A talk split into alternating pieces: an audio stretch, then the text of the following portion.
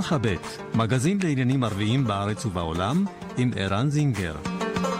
مرحبت مجلة تتناول شؤون العرب في البلاد والعالم مع عيران زنجر שלום לכם מאזינות ומאזינים, מרחבה, כאן ב', אתם על מרחבת, המגזין לענייני העולם הערבי והחברה הערבית בישראל.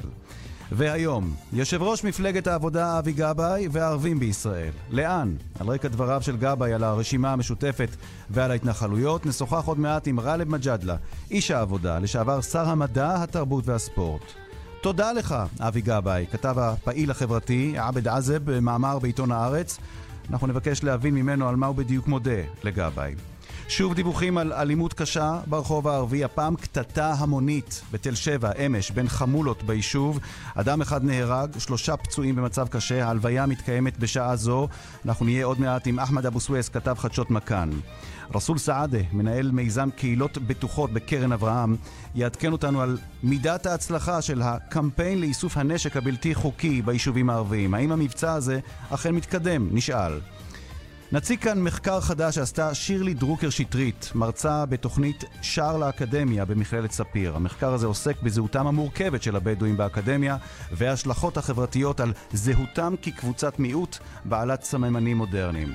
הכורדים שוב עושים כותרות בעיראק, בסוריה, וזו הזדמנות מצוינת לשוחח עם העיתונאי איתי אנגל, שהפך כבר בן בית של הכורדים בצפון עיראק ובסוריה. ואם נספיק, כאן במרחבת, מה הקשר בין לוחמים ויקינגים מהמאות התשיעית והעשירית לבין האסלאם? בתקופה האחרונה נתגלו כתובות בערבית על אריגים שלבשו לוחמים בסקנדינביה. סופר נורבגי שמתגורר בארץ, אסגייר יולנד, יהיה איתנו.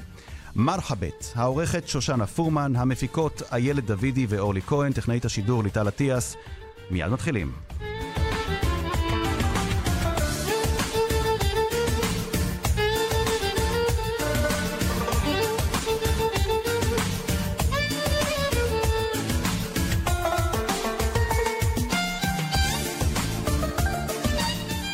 כן, אנחנו ממהרים כעת אה, לתל שבע שבדרום, אליך אחמד אבו סוויס, הכתב של אה, חדשות אה, מכאן, הרדיו בערבית.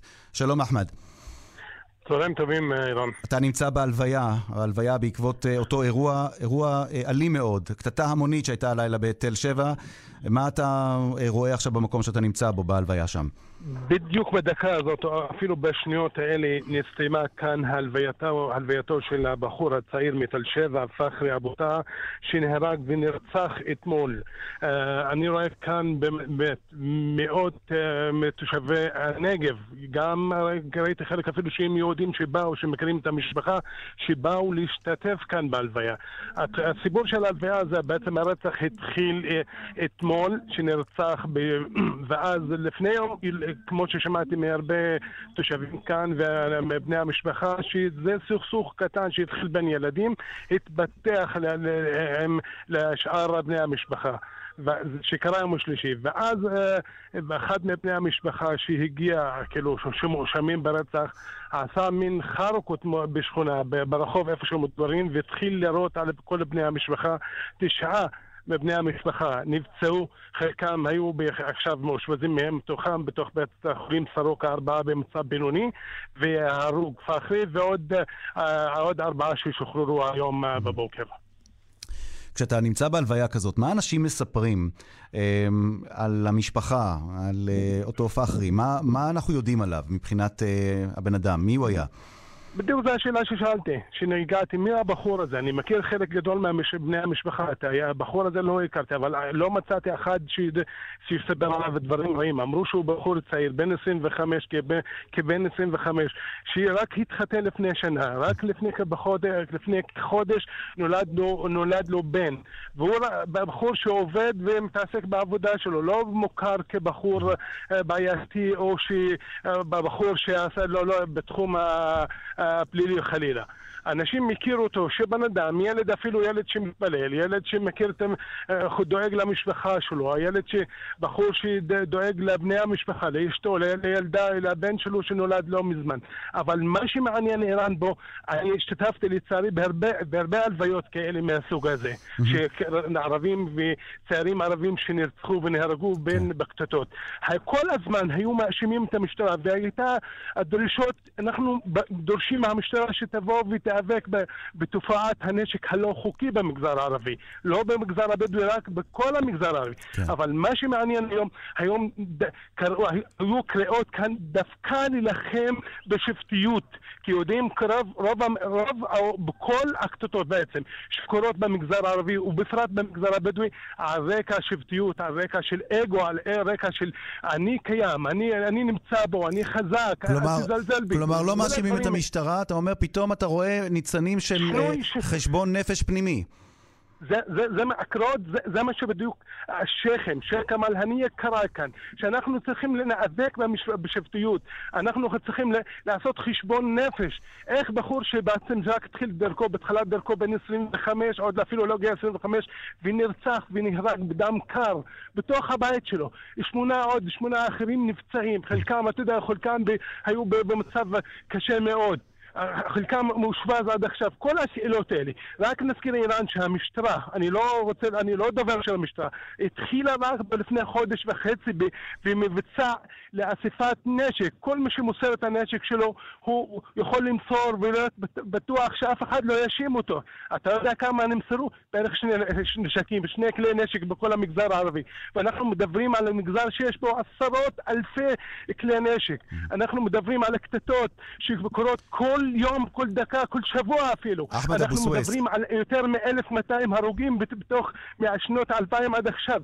כל המספרים, באמת, האווירה כאן אווירה של זעם, אווירה שאנחנו באמת... הדרישות והקריאה כאן לעשות חשבון, חשבון נפש. וזה המקום כל... אולי לשאול, המקום, תרתי משמע המקום לשאול. במקום שאתה נמצא בו עכשיו, אותה הלוויה בתל שבע, כשאתה שומע גם את האנשים שאומרים שצריך להילחם בתוך הפשיעה הפנימית, בתוך השבטיות, ולא להאשים רק את המשטרה, יש בכלל סיכוי לקריאות האלה? יש מישהו שבאמת עכשיו יצא מהלוויה בתל שבע ויגיד, טוב, עכשיו נשנה את דרכנו, נתחיל לאסוף את הנשק הלא חוקי? מה, מה הסיכוי בכלל שזה ישתנה, לא, שהמציאות לא, הזאת לא, תשתנה? לא, לא, לצערי שהם לא, הם קריאות כאלה, יודע לנחם את עצמם. הם יודעים שבעיית הנשק הלא חוקי במגזר הערבי היא בעיה קשה. לא המשטרה ולא כל המגזר הערבי יכולים לנחם בתופעה הזאת. אני אומר לך ואני יודע מה אני אומר. אין, אנחנו מדברים על אלפי כלי נשק במגזר שמסתובבים בתוך המגזר הערבי בכלל ובמגזר הבדואי בפרט. כן. אנחנו מדברים על, על, על אגו בו. זה אנחנו, כל מי שמחזיק. בואו נתחיל דוגמה אחת, שיש חתונה, וחתונה זה שמחה. למה יורים שם, אתה יודע? למה שומעים כל עשרות יריות שם? נו, למה יורים? למה? כי בדיוק מגיעים לראות, אנחנו, זו הזדמנות להוכיח, אנחנו, יש לנו נשק. חברים, לשאר, במסר לשאר המשפחות, אל תזלזלו בנו, אנחנו נמצאים. גם אנחנו יש לנו נשק. גם אנחנו, הנה, הנה שכללנו. היה לנו... מה שנקרא שופוני אנס, שופוני, נכון? בדיוק, זו המילה, שופוני אנס זה אזהרה, אנחנו קיימים, אנחנו נמצאים, אל תתעסקו איתנו. אחמד אבו סוויס, שם בהלוויה בתל שבע, אני מודה לך, אחמד, גם על הדיווח וגם על דברים שאני חייב לומר, שמתי לב, אתה אומר גם אה, מהלב, כמי שחי את המציאות הזאת שם. תודה רבה לך, אה, אחמד. תודה. ושלום לרסול סעדה. שלום ערן. מנהל מיזם קהילות בטוחות אה, בארגון יוזמות קרן אברהם. ואפרופו מה ששמענו עכשיו, אה, הנשק הלא חוקי בחברה הערבית, ברחוב הערבי, אותו קמפיין, נקה את ביתך, נכון? זה השם של הקמפיין שאתם פתחתם בו לפני כמה שבועות. נכון מאוד, נודף ביתק, נקה את ביתך. כן, נודף ביתק. מה, מישהו באמת התחיל לנקות את הבית? כמה כלי נשק נאספו עד היום מאז נפתח המבצע הזה לאיסוף כלי הנשק? הלוואי ויש לנו, אתה יודע, את uh, אותן... Uh, אותם מקומות מאובטחים שאפשר לאחסן בו את הנשק המופקד, אבל בואו בוא נחדד יותר, המבצע הזה הוא התחיל בדיוק אחרי המבצע שהכריזה עליו המשטרה אה, לאיסוף הנשק שהיה תשעה ימים ואנחנו יודעים שהוא לא, אה, לא היה בהצלחה גדולה, אם בעיניי אני חושב שהדברים אה, קצת נראים אחרת מהמקום המקצועי שלי והמטרה של הקמפיין שלנו שהוא משותף של קרן אברהם ושל ועדה למאבק באלימות שהיא בוועדת המעקב העליונה של לענייני האזרחים הערבים בישראל שהמטרה היא לעודד ולעורר שיח ציבורי אה, אה, על סוגיית הנשק הבלתי חוקי. בקמפיין הזה משתתפים אה, אה, דמויות אה, מעולם האקדמיה, אנשי דת, אני בדיוק נמצא כאן בכנסייה בשפרעם עם הכומר פואד דאגר וראשי רשויות שאנחנו לדעתנו הם צריכים להיות השותפים הראשונים. ואני אענה לך, אני שומע עכשיו את הרשימה של האנשים שאתה מונה ואת כן. המאמץ שלכם עכשיו לפנות אל הציבור הרחב, ואני שואל אותך בכוונה בצורה בוטה, אז מה? אז אני מה? אגיד לך. אתם מביאים את כל האנשים הנכבדים והמכובדים האלה, ואתם פונים אל המגזר, ותראה, שמענו לפניך את אחמד אבו סוויס, הכתב שלנו, שמדווח על, על חתונות, על אירועים משמחים, שאנשים מביאים נשק, אנשים רוצים להיראות. כל סכסוך פשוט היום בחברה הערבית, ולדעתי, ותכף אני אגע בנקודה הזאת, כי לדעתי, בציבור היהודי בארץ, או בתקשורת העברית, לא מספיק מסבירים איזה בלגן, איזה מערב פרוע משתולל שם אה, בתוך אה, היישובים אה, הערביים. מה אתה חושב בכלל הסיכוי שהמאמץ הזה אכן, שלכם ערן, יצליח? ואני אגיד שאני קצת חולק גם על, ה, אה, על הכתב שלכם לעניין הניתוח הסוציולוגי הוא נתן, אבל בוא, בוא אני אגיד לך ב- בתמצית, ממש בתמצית, יש שלושה מישורים של האלימות בחברה הערבית. אוקיי. הראשון, הראשון זה הרגיל שנמצא בכל החברות, זה הקטטות של, של הרחוב שיכולים להתרחש בכל מקום בעולם. השני ושלישי הם בעיניי המסוכנים ביותר. הראשון, והם קשורים באופן מאוד ישיר אה, אה, לנשק הבלתי חוקי שמשתולל, ואם אני רוצה לנקוט במספרים, במספרים בהערכות גסות אנחנו מדברים על אה, כל בית מתוך ארבעה בתים בחברה הערבית, כך שמדובר בעשרות אלפי אה, כלי נשק לא חוקיים ביישובים הערביים.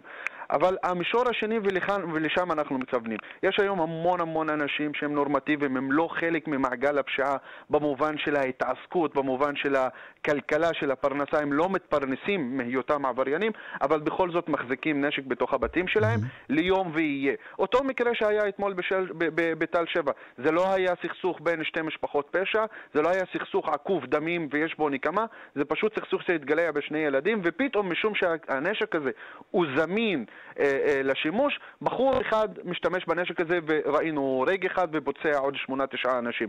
זה מטורף, זה, זאת המציאות היומיומית של, אה, של החברה הערבית בתוך היישובים הערביים. גם אותם נורמטיביים שעובדים היום בחברות ההייטק או בבתי החולים או בגדולי משרדי עורכי דין, כשהם חוזרים ליישובים שלהם, זה מה שהם אה, אה, פוגשים וזאת המציאות שהם פוגשים אותה. המישור השלישי הוא המישור של ארגוני הפשיעה והעבריינות, ואנחנו יודעים שהיא גל, אה, אה, גלשה והתחזקה בעשר שנים האחרונות בגלל שהמשטרה נלחמה בפשיעה המאורגנת אה, במגזר היהודי, ואז היא עברה לחצר האחורית הלא נראית. עכשיו, מה כן אנחנו מצפים ומה אנחנו אומרים? בבקשה. א', אנחנו מצפים מהמשטרה שבאופן יזום היא תיזום, תיכנס, תעצור, תמצא את הנשק הזה, ולהערכתנו שהמשטרה, כשהיא רוצה לעשות את זה, היא יודעת והיא לעשות עושה את זה. אתה לא יכול להגיד שהמשטרה לא עושה את זה. אני אומר שהיא עושה את זה. דבר שני, אני רוצה, וזאת דרישה מצד המשטרה, להכריז על תוכנית לאומית, אם אני מסתכל על רשימת הרציחות של אני- השנה הזאת, שמעתי- לפחות, שמעתי תן לי נתון- להש, להש, להש, להשלים רק את המשפט הזה. אם אני מסתכל על רשימת הרציחות של השנה הזאת, ואנחנו מדברים על 58 אנשים, הם נמצאים במוקדמים מסוימים. אפשר להכריז על תוכנית לאומית אה, אה, אה, ולהיכנס באותם אה, אה, ארגוני פשיעה ולחסל אותם. עכשיו, המישור השני הוא המדאיג ביותר, זמינות הנשק הבלתי חוקי, בנוסף שיש לנו באמת תרבות היום של עבריינות ופשיעה, שהיא תוצר והיא תוצאה של כל מיני גורמים, בין אם זה שינויים חברתיים והתרסקות המנגנונים החברתיים הקלאסיים שהיו בחברה הערבית עד סוף שנות ה-90, גם המצב הכלכלי הקשה וגם אה, אה, מצוקת דיור וכולי.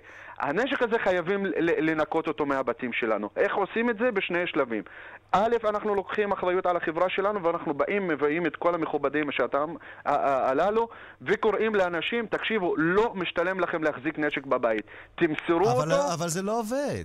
אני, תסלח לי, זה, אתה באמת סבור שאנשים שמרגישים מפוחדים, הרי את מה שאתה מספר פה, זה שיש הרבה נשק בחברה הערבית, כי אנשים, איך, איך אמרת, נורמטיביים, שחוששים שהנשק הזה גם יופנה אליהם, אוגרים בעצמם כלי נשק כדי להתגונן מהיום שבו הם יצטרכו אה, להתמודד עם אנשים שמסתובבים עם נשק והם עבריינים. אז איך, איך אתה תצליח לשכנע מישהו או מישהי שרוצה להגן על הבית שלה, ויש, ויודעת שהנשק הזה גם עלול להגיע אליה, איך אתה תשכנע אותה למסור את הנשק שהיא מחזיקה רק ליום מקרה שבו היא תצטרך אותו? זה, ב- זה בדיוק חלק השני של, של, של ה- הפרויקט הגדול שאני, שאני מנהל אותו. שאנחנו מדברים היום על שיטור בתוך החברה הערבית. הנוף בתוך היישובים הערביים הוא ריק משיטור. מה שכן, המש... יש לו החלטת ממשלה על הקמת תחנות משטרה. לאט לאט אנחנו מתחילים לראות שוטרים שנכנסים כשוטרים בתוך היישובים הערביים ולא שייכים לתחנות אם כלשהם. ומה שאנחנו עושים, אנחנו אומרים, יופי, זה מתחיל. סוף סוף וזה טוב, בואו נעשה את זה נכון. איך אנחנו עושים את זה?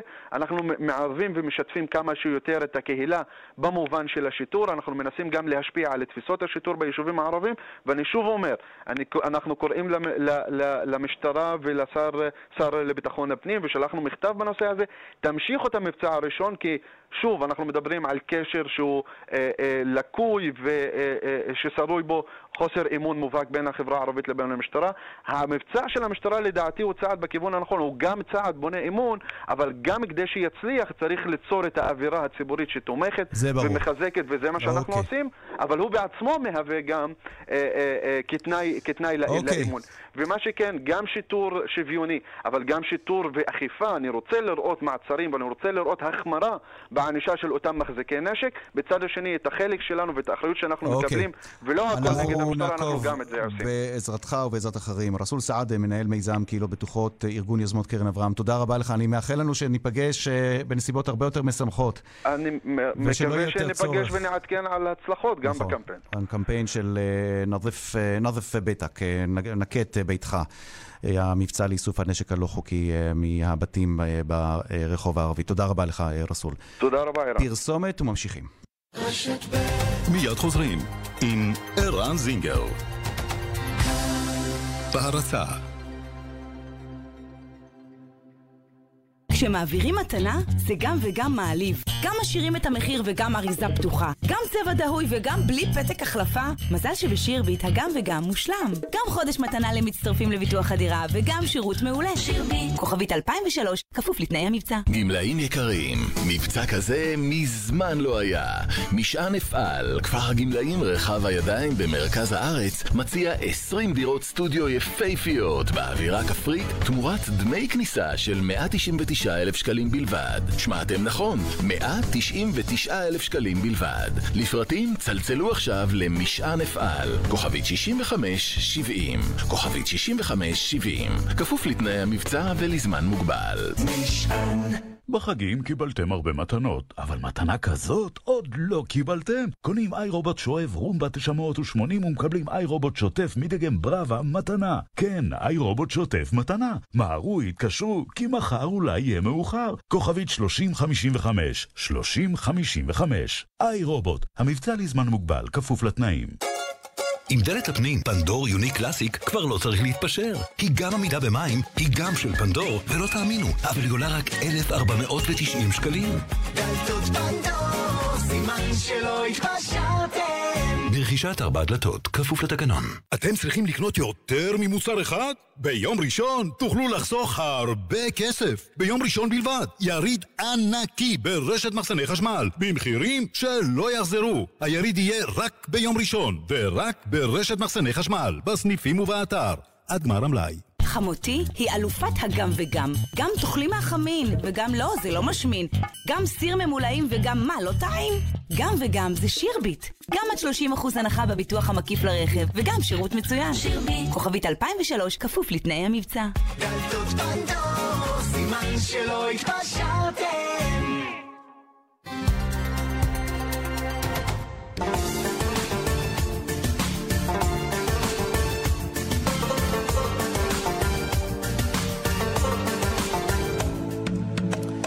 23 דקות עכשיו אחרי שתיים, אה, מרחבת. שלום לגאלב מג'אדלה. שלום לך, ערן, ולמאזינים. מפ... איש מפלגת העבודה, לשעבר שר המדע, התרבות... למה לשעבר? 아, לא, אמרתי איש מפלגת העבודה, פסיק, לשעבר שר המדע, אה. התרבות והספורט. עד כאן מדייק? מאה אחוז. מה שלומך? תודה רבה. מה אתה עושה בימים אלה? עושה ילד ביתי. אוקיי. כבר ארבע שנים. אז בוא, בוא תספר קצת מה, מאז uh, עבודתך, uh, כהונתך כשר, מה, מה הדבר הכי מעניין שיצא לך לעשות? אחרי הפרישה שלי מהכנסת, הקמתי חברה לייעוץ ושיווק, mm-hmm. וברוך השם uh, עובדים ועושים חיל.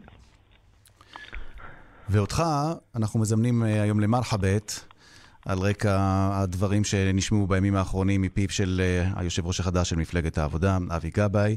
גם הדברים שהוא אמר בעניין הרשימה המשותפת, וגם אחר כך בעניין ההתנחלויות. ואתה, כששאלתי, כשהצגתי אותך ואמרתי אה, איש מפלגת העבודה, וחשבת שאמרתי לשעבר איש מפלגת העבודה, אתה עדיין איש מפלגת העבודה, למרות הדברים האלה של גבאי, נכון? תראה, אנחנו במפלגת העבודה, ערן, אה, לא צריך להזכיר לך, אתה חיית בזה. היה לנו פעם שתי מחנות, יונים וניצים, וחיינו בשלום. ומפלגת העבודה תמיד הצטיינה במגוון דעות. Mm. ומותר ליושב ראש גם לחשוב אחרת מאחרים. זה בכלל אה, בסיס אה, ועיקרון בסיסי למפלגה דמוקרטית. אם כי לדעתנו הוא טועה.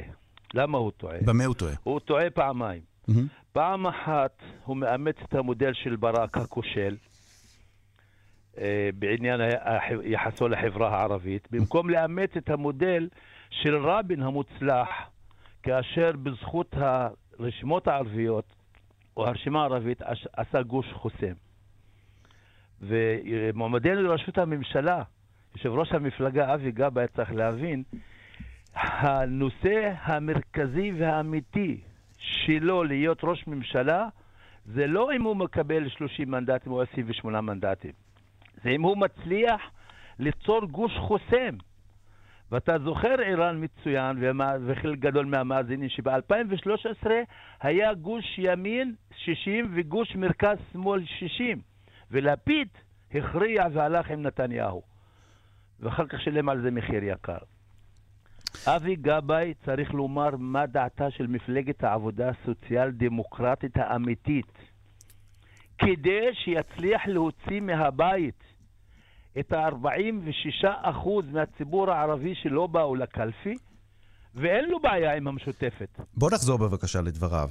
אה, לדבריו. לדבריו של אה, אבי גבאי. אבי גבאי בהתבטאות שלו באותה שבת תרבות אמר שהוא לא הולך אה, לשתף, או הוא לא רואה מקום לשתף בממשלה את אה, הרשימה המשותפת, אבל האם אתה חושב שהוא היה צריך יותר לדייק בדבריו? כלומר, לומר, אין לי שום בעיה עם, עם ערבים או עם חברי כנסת ערבים, הבעיה היא ספציפית עם הרשימה המשותפת ועמדותיה. אני אגב יודע בשיחות סגורות, אומר אבי גבאי, מבחינתי אין שום בעיה שיהיה שר ערבי בממשלה.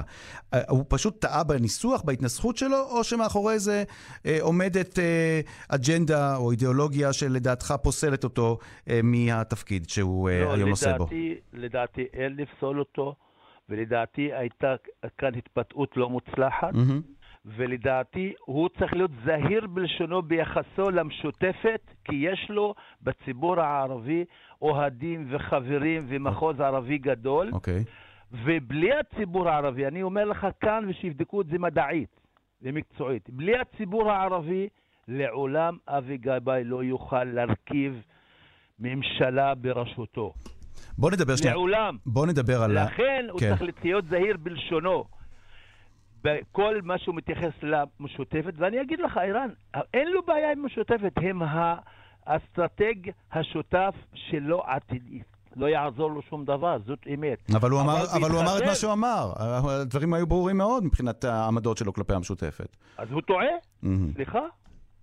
הוא אתה- טועה, כן. כי בלי, אם הוא לא הולך להקים עם הימין, והוא אמר את זה, בלי המשותפת, אבל יותר חשוב מזה, הציבור הערבי שלא בא לקלפי, 26 אחוז, זה הפוטנציאל שלו ושל השמאל הישראלי. אני רוצה לשאול אותך שאלה אחרת.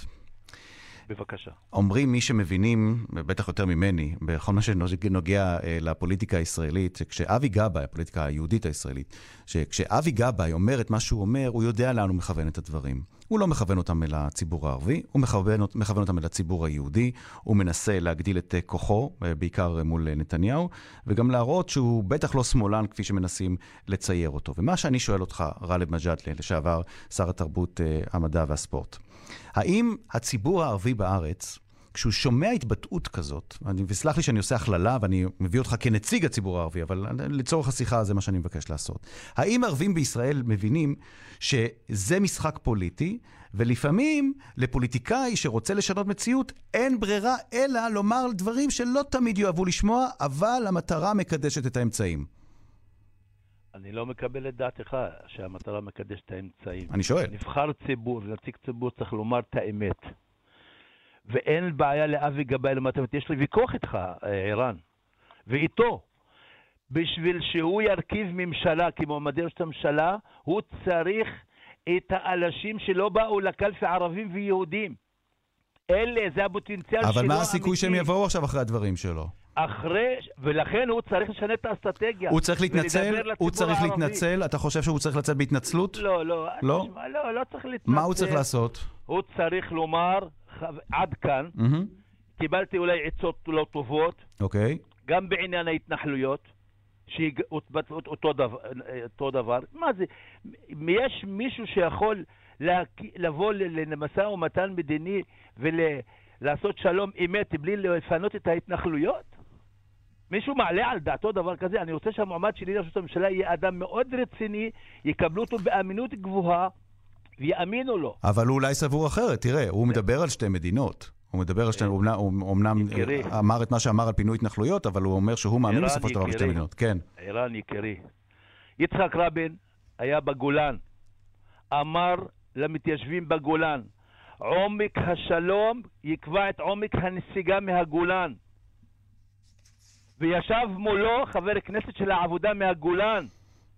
צריך לומר את האמת לאנשים, okay. זה אוקיי. גדולתו של נבחר ציבור. שהוא הולך על העקרונות שלו ואומר, זה דרכי, מי שמאמין בה, שיבוא אחריי. ואני רוצה להגיד לך ולהרגיע אותך, יש רוב בחברה הישראלית היהודית בעד שתי מדינות לשני עמים. ושתי מדינות לשני עמים, משמעותה פינוי התנחלויות. חד משמעית. ואת עמדתו של אבי גבאי לגבי הפינוי התנחלויות, אני חושב שמענו. אוקיי. אה, השר לשעבר גאלב מג'אדלה, שר המדע, התרבות והספורט לשעבר, איש מפלגת העבודה, אני מאוד מודה לך, דברים מעניינים. תודה לך ולמאזינים. נשמור על קשר, נהיה בקרוב, נחזור אליך. ברוך הבא. הוא מעניין, אה, הוא מגאלב מג'אדלה, שכמו ששמענו, כן מוכן לתת צ'אנס, כן מוכן לתת הזדמנות אה, לאבי גבאי. למישהו שיוצא נגדו בצורה אה, הרבה הרבה יותר תקיפה. שלום לעבד עזב. שלום לך. מה שלומך? שלומי בסדר. פעיל חברתי. מה, אה, כן? מרבה לכתוב אה, במאמרים אה, בעיתון הארץ, והמאמר האחרון שלך, תודה לך אבי גבאי, והנה כמה קטעים מתוך אותו מאמר. תודה לך אבי גבאי, יושב ראש המחנה הציוני, תודה לך כי עכשיו ברור לכל, לכל העולם, שלפלסטינים אין פרטנר לשלום. אתה כותב ומוסיף בהמשך. מאז שהצטרפת למפלגת העבודה, שיחק העכבר בתוך בגדיי, כמאמר הערבים כשהם רוצים לציין שהם חושדים במישהו. מהרגע הראשון היית חשוד בעיניי. הצהרותיך היו מעורפלות על גבול השארת גשר לנסיגה לחיק הימין שממנו באת. מעולם לא יצאת חוצץ נגד משהו שבנימין נתניהו עושה. להפך, אחרי שנבחרת, השתתפת פעם אחת בהפגנה מול ביתו של היועץ המשפטי לממשלה, ומיד נבהלת והשמעת כמה הצהרות מפייסות כלפי הימין. לפני כמה ימים אפילו, אפילו כתבת שאתה תומך בצעדיו של נתניהו נגד ארגון אונסקו. זה רק uh, קטע קצר uh, מתוך הדברים, ואתה כותב בסוף, אז לאט לך עם ההתרפסות לימין, בניגוד ללפיד, אתה אפילו עדיין לא התמודדת במערכת בחירות אחת כמנהיג מפלגה, ואם אתה עוד לא מבין שמצביעי נתניהו לא יקבלו לעולם לאומן ימני חובב כמוך, כי הם רוצים לאומן ימני אמיתי, כדאי לך וללפיד להפנים זאת. אתה לא נותן צ'אנס לאבי גבאי, נכון? בשום פנים ואופן. למה? לא, לא, לא, לא. האיש הגיע למחנה הציוני ממשהו שעל הנייר לפחות הוא הבין מהמחנה הציוני, מהמפלגה של אה, כולנו. והוא פרש כאיש עקרונות, והוא היה שר לחוץ סביבה, וכולם חשבו שהנה מגיע מנהיג עם עקרונות. מסתבר שיש לו עקרונות, אבל הם בעצם העקרונות של... Uh, בן גביר וכל החבורה הזאת של גופשטיין, זה, אם ההצהרה הראשונה שלו אה, היא, היא שאני לא מוכן לשבת עם הרשימה המשותפת, הוא לא הצהיר למשל שהוא לא מוכן לשבת עם חברים כמו, אה, אה, אה, אה, איך קוראים להם, הימנים האלה, שהחלק בתוך הבית היהודי. הוא לא הצהיר שום דבר נגד, נגד הפעולות של הימין, של המתנחלים, שהם עושים אה, את המוות לפלסטינים, עוקרים זיתים, גונבים זיתים, מתעללים בפלסטינים, לא אמר כלום. על זה לא אמר כלום. הדבר היחיד שהוא התייחס לערבים ולפלסטינים ככלל, הוא אמר, אנחנו לא מפחדים מהערבים, הערבים צריכים לפחד מאיתנו. הם, הם, הם, אנחנו אמורים לפחד ממנו, אז, אז אני מודיע לו כאן בשידור, אני לא יודע אם זה שידור חי, אבל אני מודיע לו... זה שידור חי. זה שידור חי, אז אני מודיע לו בשידור חי. אנחנו לא מפחדים ממך. אני אישית בז להצהרות האלה, אני לא מקבל אותן. אתה פשוט לאומן, אם זה מה שיש לך להציע, אתה בחיים לא תעשה שלום, אתה לא איש שלום, אתה איש מלחמה. זה אז, מה שאני אומר. ויש פה אבל, יש פה אבל גדול, כי למרות שהדברים... הצלילים שיוצאים מפיו של אה, אבי גבאי לא נעימים אה, לאוזניים של רבים בחברה הערבית, כמו לאוזניים שלך. הוא אומר דבר שלא נעים גם לימין, או לחלק מסוים מהימין לשמוע, וזה שהוא בעד שתי מדינות. ואני שואל אותך, מה ששאלתי את גאלב מג'אדלה, האם יש הבנה ברחוב הערבי שמה שאבי גבאי עושה, זו טקטיקה מתוחכמת שנועדה לומר או להעביר מסר לציבור היהודי שנוטה יותר ימינה בחברה אה, הישראלית, כדי שאפשר יהיה ביום מן הימים בדרכו להחליף את השלטון, ואז להתקדם הלאה בתוכנית מדינית שתכליתה הקמת מדינה פלסטינית, כלומר היפרדות מהפלסטינים. אתה, מישהו מבין את הכיוון הזה שלו? ערן, קטונתי לייצג את כל החברה הערבית בישראל. אני מייצג אה, קודם כל את עצמי ועוד כמה אנשים שחושבים כמוני. כן. אני דוחה מכל וכול את, ה, את הטקטיקה הזאת, את האסטרטגיה הזאת.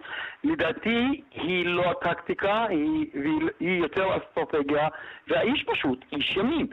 אתה אומר לי שהוא מאמין בפתרון של אה, שתי מדינות לשני עמים? אה, שוב, אני מסתמך על מה שהאיש עצמו אמר, לא על כוונות נסתרות. אני לא ראשי ואני לא יודע לפרש אה, אמרות של בני אדם. אני, יש לי את הפשט, אני הולך לפי הפשט, והפשט שלו, הוא אמר כך: ארץ ישראל שייכת לנו, זאת הבטחה אלוהית, והוא לא מבין שבעצם אם אנחנו משתמשים במטבע הזו, אז יש מולו גם קיצונים אצלנו. אני הייתי מבין אם אבי גב היה אומר, שמע, אני לא רוצה אה, אה, להכניס את הרשימה המשותפת לתוך הממשלה, כי זה יביך אותם, כי זה יהיו החלטות שבטח לא יתקבלו. אני לא רוצה שלמשל חנין זועבי תהיה שרה אצלי בגלל כל ה... אני מבין את זה, את זה אני יכול להבין. אבל הוא היה יכול להגיד באותה נשימה, בסוף אותו משפט, טוב, אבל אני מוכן להיות איתם בברית של גוש אחד, כן? הם לא יהיו בממשלה. ואני אעשה כמיטב יכולתי כדי לקדם את המגזר הערבי. אבל עבד, אולי כן. אבי גבאי לא אמר את הדברים האלה, כי אתה מבחינתו לא הקהל שלו. זה לא הקהל שהוא פונה אליו, הוא קודם כל יש לו קהל, יש לו גרעין הרבה יותר גדול וחשוב מבחינתו שהוא רוצה לפנות אליו, מעולה. ורק אחר כך הוא ילך לקהל אחר. לדעתך זה... אוקיי. מעולה. אה, אתה יודע מה? מאוד מקובל עליי, וכמו שכתבתי בספר של המאמר, כן. אז בבקשה, יקומו האדונים זוהיר בהלול ולהקתו, ויגידו תודה רבה, אנחנו לא קהל שלך, אנחנו מפקידים בזאת פנקסי המפלגה, סלמת. טוב, אז יש עכשיו אה, אופנה בכנסת שאנשים אה, נוטשים אותה. אה, אולי זה לא יסתיים שם. עבד, okay. אוקיי. עבד עזב, אה, פעיל חברתי, על אה, המאמר. תודה לך, אה, אבי גבאי. תודה גם לכם. תודה. אה, פרסומת, ממשיכים. מיד חוזרים עם ערן זינגר. בהרצה מחקרים מעידים כי סידן תורם להתפתחות העצמות והשיניים, וגם הוא נמצא בצנטרום עם עוד 27 ויטמינים ומינרלים. ועכשיו צנטרום במבצע, 30% הנחה. צנטרום, בני הגיל השלישי, רק במגדלי הים התיכון אוכלים את העוגה ומשאירים אותה שלמה. מסלול הצטרפות מיוחד ברשת מגדלי הים התיכון, שהפיקדון בו אינו נשחק. אינו נשחק? וגם חוזר עליכם עם הצמדה. אז בואו לחיות את החיים שמגיעים לכם בגיל השלישי, ותוכלו גם ליהנות מהעוגה וגם להשאיר אותה שלמה. לפרטים נוספים חייגו עכשיו כוכבית 6010. מגדלי הים התיכון. מעניין לחיות פה! כפוף לתנאי מבצע. הוצאות החגים הכבידו עליכם ואתם צריכים הלוואה? להלוואות פונים למומחים. ישראכרט מציעה לכם הלוואה של אחרי החגים. לפרטים חייגו כוכבית 6660, כפוף לתנאי השירות. גם בהלוואות. תכלס, אין על ישראכרט. המלווה ישראכרט מימון בע"מ. אי עמידה בפירעון ההלוואה עלולה לגרור חיוב בריבית פיגורים והליכי הוצאה לפועל. גיא צ'וק, האוטו שוב נתקע. ניסע לים בפעם אחרת, טוב? אבא, לא הגיע הזמן שתיקח מכונית חדשה בליסינג? יש לי עסק קטן, הם לא סופרים אותי. באופרייט זה לא היה קורה. בעל עסק, מגיע לך ליסינג בתנאים מועדפים. ליסינג של אופרייט. אופרייט, הילדים הטובים של עולם הרכב. כוכבית 5880, כפוף לתקנון. מחקרים מעידים כי ביוטין תורם לתפקוד מערכת העצבים, וגם הוא נמצא בצנטרום עם עוד 27 ויטמינים ומינרלים. ועכשיו צנטרום במבצע, 30% הנחה. צנטרום, מסלול הצטרפות מיוחד ברשת מגדלי הים התיכון, שהפיקדון בו אינו נשחק וגם חוזר עליכם עם הצמדה. אז בואו לחיות את החיים שמגיעים לכם בגיל השלישי. לפרטים נוספים חייגו עכשיו כוכבית 6010, מגדלי הים התיכון. מעניין לחיות פה! כפוף לתנאי מבצע. דני מיבנה נשאר בבית, ובמקום לנסוע למשרד הרישוי, שילם על אגרת רישיון הרכב באתר המשרד. דני מוסר שהשירות בוצע בתוך שלוש דקות. תודה, דני. אתם צריכים לחדש רישיון רכב או נהיגה, או לבצע פעולות נוספות? כבר אין צורך לבוא למשרד הרישוי. לרשותכם מגוון דרכים שתחסוכנה לכם זמן.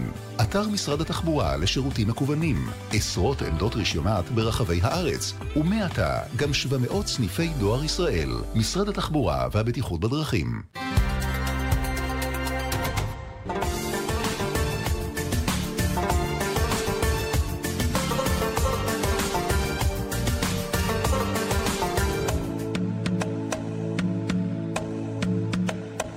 עכשיו, על רקע ההתפתחויות האחרונות אה, בסוריה, עראקה, וגם מה שקורה בקרקוק שבעיראק, אנחנו רוצים uh, קצת לשוחח עם מי שיש לו הרבה מאוד שעות עם הכורדים באזורים האלה, העיתונאי איתי אנגל. עובדה, שלום לך איתי.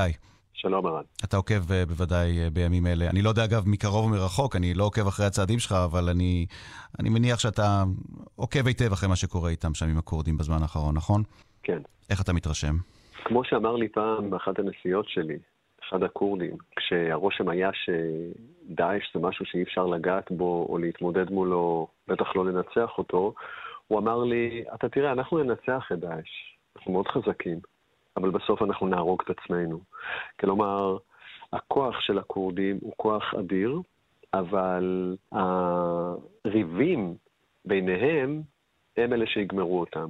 אנחנו כבר ראינו בעיראק את הכוחות השיעים פולשים לקירקוק, mm-hmm. כמו שציינת. קירקוק היא חלק מכורדיסטן העצמאית שהממשלה של כורדיסטן אה, מכוונת אליה. קירקוק כעיר היא יותר בעייתית, כי זה משהו שהכורדים סיפחו לעצמם במהלך הכיבוש נגד דאעש. נכון.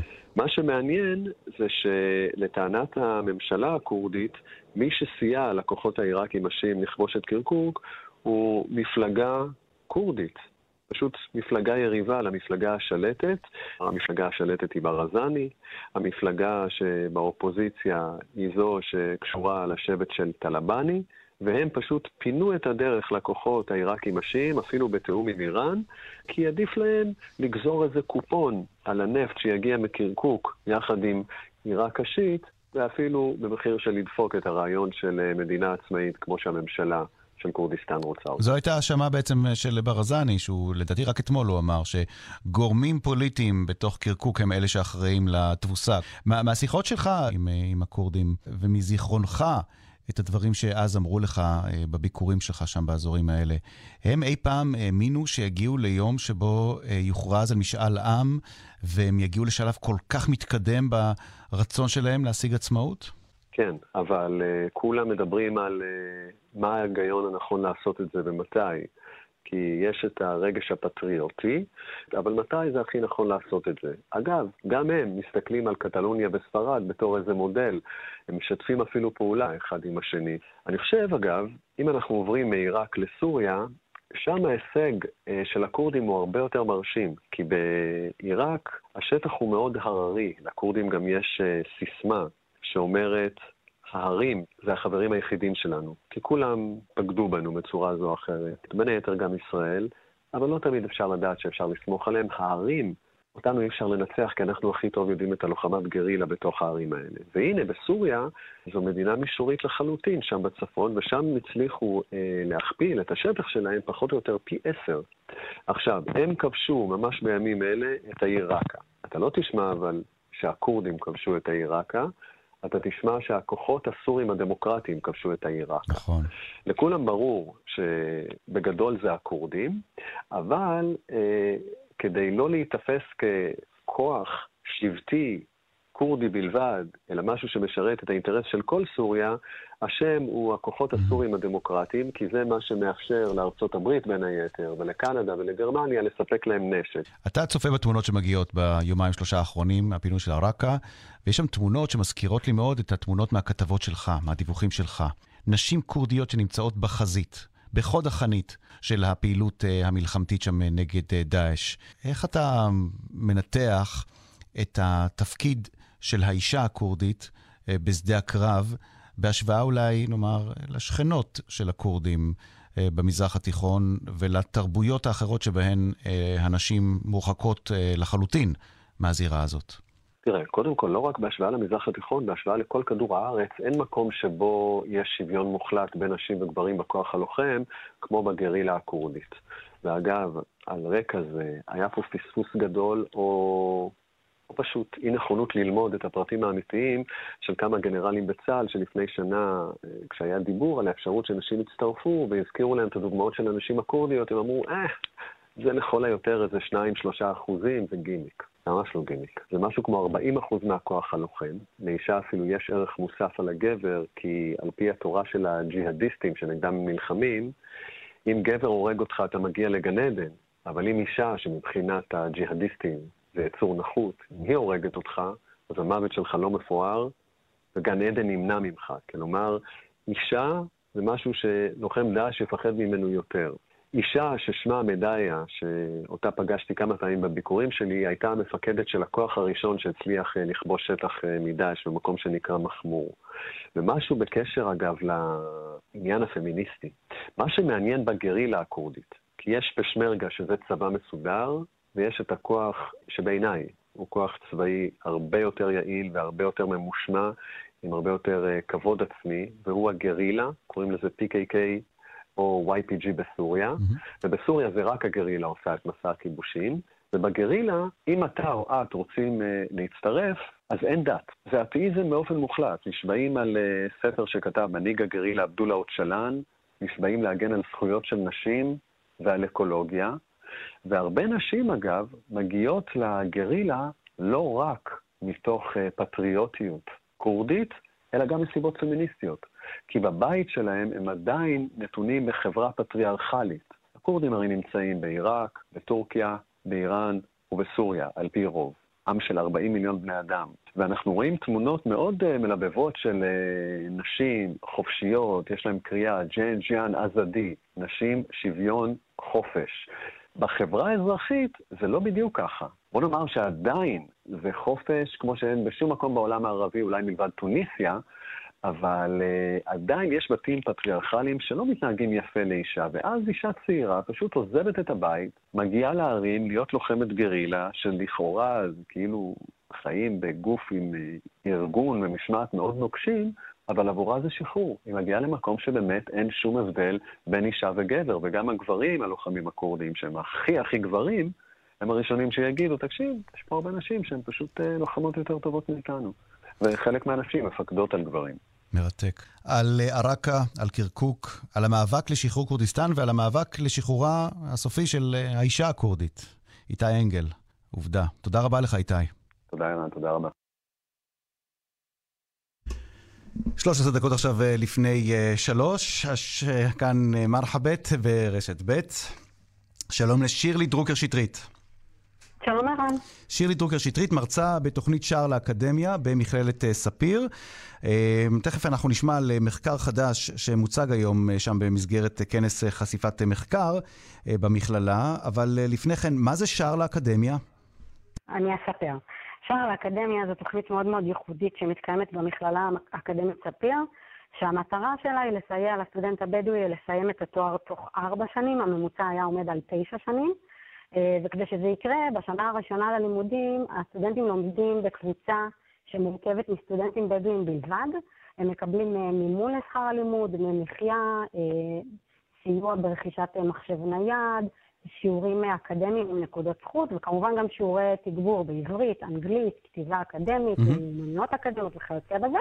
ובמידה והסטודנטים עוברים את תנאי הסף בהצלחה, הם מתקבלים כסטודנטים שנה א' מן המניין, ולומדים לצד סטודנטים יהודים וערבים שמתקבלים זה עתה למסגרת האקדמית. איך זה מתקבל שלהם, בינתיים? איך זה, איך זה עובד בינתיים מבחינת ההצלחה? הצלחה נהדרת. התוכנית נקראה בעבר תקדום, מהמילה הערבית קידום. היא התחילה בספיר בשנת 2011. לפני כשנתיים השם שונה לשער לאקדמיה.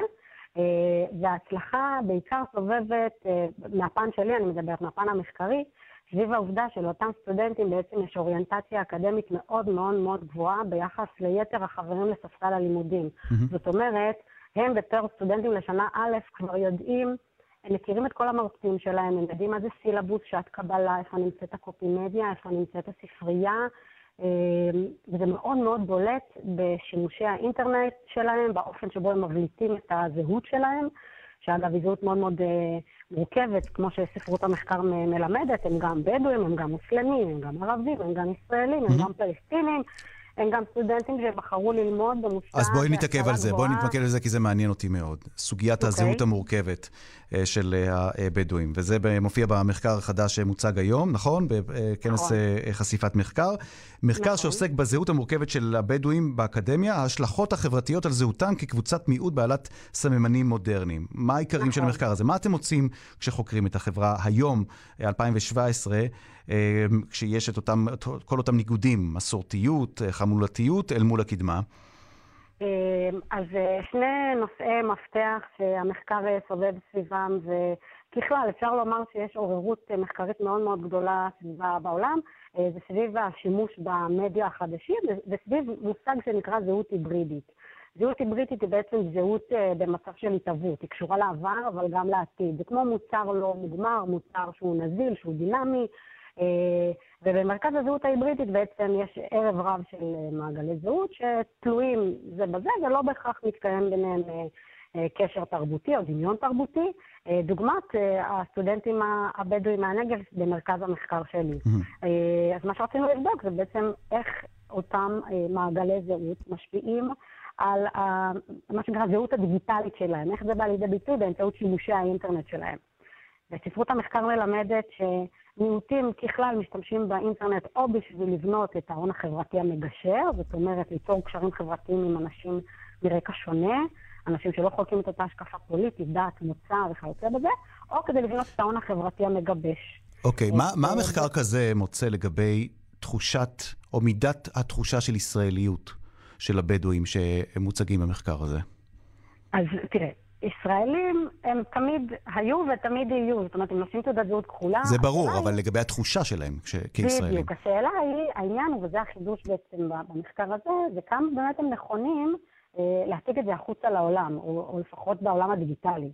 אה, ובמחקר ב- מצאתי כן. שהזהות, אחד, אחד ממעגלי הזהות הבולטים ביותר, שנורא חשוב עליהם להביא, זה הזהות הסטודנטיאלית, אה, ו- וזה כמובן בא, בא יד ביד עם הזהות הישראלית, כי אם סטודנטים בוחרים להעלות אה, תמונות שהם אה, משתתפים כקהל בתוכנית בתור גב האומה, ואם סטודנטים מצטטים אה, אה, משפטים אה, של יצחק רבין בסטטוסים בפייסבוק ורושמים אה, בבכיינות לא, בוכ... לא בונים מנהיגות, סליחה, אז אה, אתה רואה כמה הזהות, אה, כמה ההשתלבות באקדמיה ככה משפיעה עליהם וכמה הם אה, מבליטים אותה. כלומר, את, את כן סבורה שהעובדה שיש השתלבות, וההשתלבות באקדמיה הולכת וגוברת, היא חלק, או היא סממן בלתי נפרד מהזהות הישראלית שלהם. נכון, בדיוק, כן, בדיוק, זה בדיוק מה שאני אומרת. ו- ויותר מזה, אומנם נכון, החברה הבדואית היא כבר מזמן לא חברה שקופאת על השמרים ויש איזושהי קדמה, אבל אי אפשר להתנתק מהמסורת, מהשבטיות. מהזהות הקולקטיבית שהם הם בעצם חלק ממנה, אה, ועדיין המחקר מראה עד כמה חשוב להם אה, דווקא להדגיש את האני, כמה הזהות האישית, העצמית היא חשובה, ולפעמים, כמו שציינת קודם, היא מאוד מאוד מורכבת. אה, ואם לצורך העניין ננתח את, את אה, אותם סטודנטים שעמדו במסגרת הקדימה במחקר אה, שלי, אז אפשר לראות שלמעט שלושה שפשוט לא בחרו לציין את זה בפרופילים שלהם, אז כל הסטודנטים במחקר בחרו לציין שהם לומדים במכללה האקדמית ספיר. ש... אה, אה, להעלות תמונות מתוך המכללה, שזה לא דבר מובן מאליו. היתרון בפייסבוק שאתה יכול לראות מה היה לפני כן. איזה נכון. תמונות הועלו או איזה סטטוסים נכתבו. מעניין. אה, אז כן. הזהות במרחב הקיברנטי, או הזהות ברשתות החברתיות, כמשקפת אה, זהות אה, לאומית, אם תרצי, או אה, זהות כללית, או זהות חברתית וקבוצתית. מעניין, מעניין המחקר הזה. שירלי דרוקר. שטרית, מרצה בתוכנית שער לאקדמיה במכללת ספיר. כאמור, היום אה, מוצג שם אה, אצלכם אותו מחקר חדש שעוסק בזהות המורכבת אה, של אה, הבדואים אה, באקדמיה וההשלכות החברתיות על זהותם כקבוצת מיעוט בעלת סממנים מודרניים. תודה רבה לך, שירלי. תודה לך ובהצלחה לאלפיים הסטודנטים. אה, נכון, בהצלחה. אוטוטו. לסטודנטים אה, דוברי העברית בהצלחה, לסטודנטים הערבים והערביות בנג'אח ותופיק בשנת הלימודים הקרובה, שיהיה בהצלחה. בתקווה שתיפתח... אה, תודה, שירלי. נכון. תמיד בתקווה. תודה.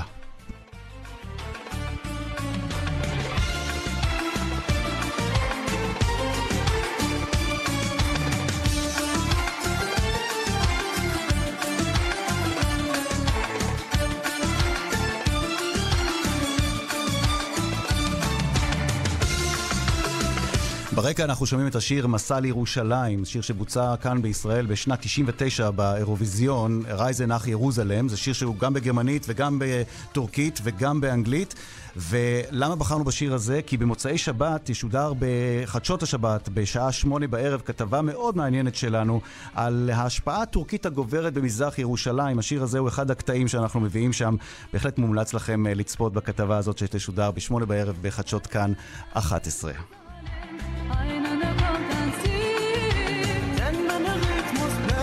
Heißt, dass es ist vorbei. Kein Platz mehr frei. ועד כאן, מאזינות ומאזינים, מרחבת להיום. עד כאן מרחבת במתכונתה הנוכחית. בשבוע הבא, בשעה הזאת, מהדורת יום חמישי של השעה הבינלאומית. השעה הבינלאומית, יומן החוץ של כאן ב', עובר לחמישה ימים בשבוע, ראשון עד חמישי.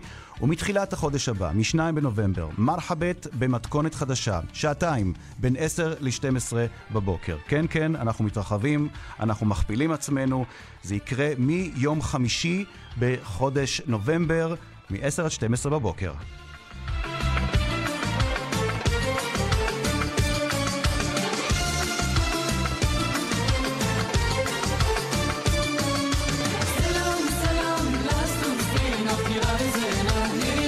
רבה לכם על ההאזנה, תודה רבה לעורכת שושנה פורמן, למפיקות איילת דוידי ואורלי כהן, תודה מיוחדת לזאב שניידר, טכנאית השידור ליטל אטיאס, מיד אחרינו שלמה מעוז, מאזינות ומאזינים, המשך האזנה מעניינת לכאן ב', סוף שבוע נעים לכולכם, שלום.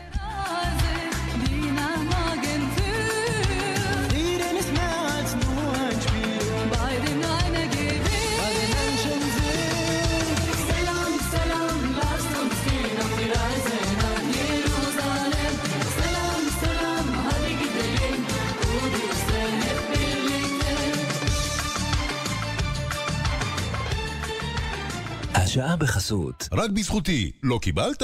לא שילמת. לפרטים כוכבית 5520. השירות אינו משפטי, כפוף לתקנון. הערב ב-10, מדינת הגמדים, תוכנית סאטירה חדשה, בפרק בכורה חגיגי. הערב, אחרי המרדף, בכאן 11. בעל עסק, אתה יכול להתקשר לבנק ואז למנהל הלוואות.